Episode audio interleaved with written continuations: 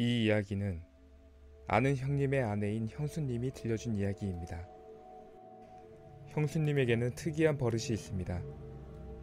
바로 문을 열어둔 채 화장실에서 볼일을 보는 것입니다. 그 덕분에 형님 집에 놀러 갈 때면 원치 않는 장면을 자주 보게 되어 당황할 때가 많았습니다. 그리고 술자리에서 술을 먹고 있던 와중에 제가 형수님의 버릇이 너무 궁금하고 신경 쓰여서 물어보았습니다. 형수님, 형수님은 왜 화장실에 볼일 볼 때 문을 열고 보세요? 그리고 잠시 침묵을 이어가시던 형수님은 끝내 대답하셨다. 이 이야기를 하려면 내 대학생 이야기를 해야 하는데 괜찮아? 아, 괜찮습니다. 아, 정말 궁금해요. 얘기해 주세요.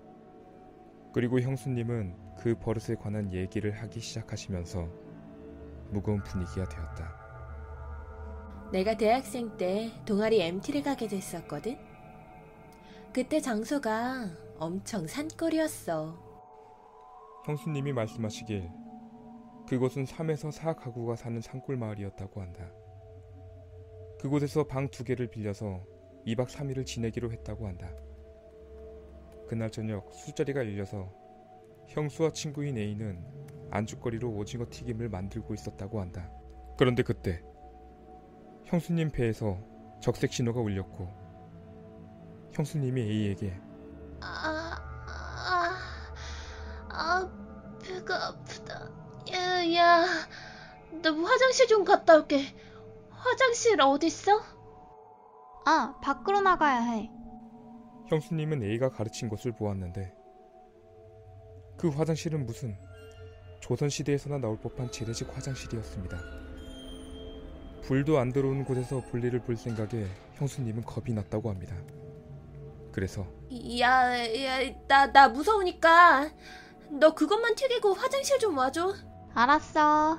그렇게 A의 약속을 받고 형수님은 천천히 화장실로 갔다고 합니다. 당시 휴대폰이 없던 시절이었기에 형수님은 삐삐에 불을 켜서 화장실 바닥을 확인한 후 빠지지 않게 조심히 앉아 볼일을 보는데 문 앞에서 뚜벅 뚜벅 걸음소리가 들렸다고 합니다. 애인이? 형수님은 당연히 친구인 A일 거라고 생각했습니다. 그래. 라는 대답이 문 밖에서 들려왔고 야, 튀김은 다 튀겼어?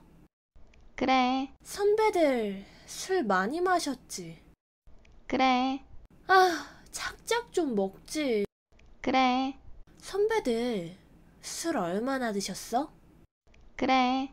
내가 잘못 들었나? 선배들 술 얼마나 드셨냐니까? 그래. 아, 장난해? 너 나가면 죽는다? 그래. 형수님의 질문에 돌아오는 대답은 오직 그래 라는 말밖에 없었다고 합니다. 그리고 무엇인가 삐걱거리는 소리와 함께 인기척이 사라졌고 형수님은 A의 장난일 거라고 생각하고 머리끝까지 화가 치밀어 올랐다고 합니다. 그리고 그 순간 엄마!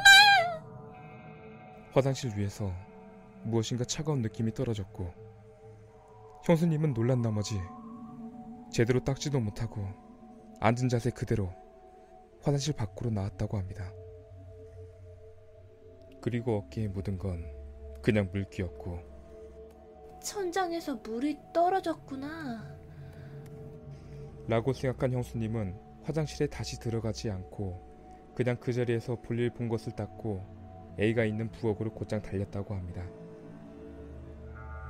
부엌에 들어가자마자 A에게 분노의 헤드록을 걸었고 너이씨 죽어라. 네 죄를 네가 알렸다. 아, 미안해. 사과를 받고 헤드록 풀어주었고 씨는 그러지 마라. 솔직히 조금 무서웠다. 미안. 선배들이 계속 오징어 튀김 해달라고 해서 화장실에 못 갔어. 야, 아, 거짓말 하지 마. 너 아까 화장실 왔잖아. 아니야. 튀긴다고 깜빡하고 못 갔어. 그것 때문에 화난 거 아니야? 이게 끝까지?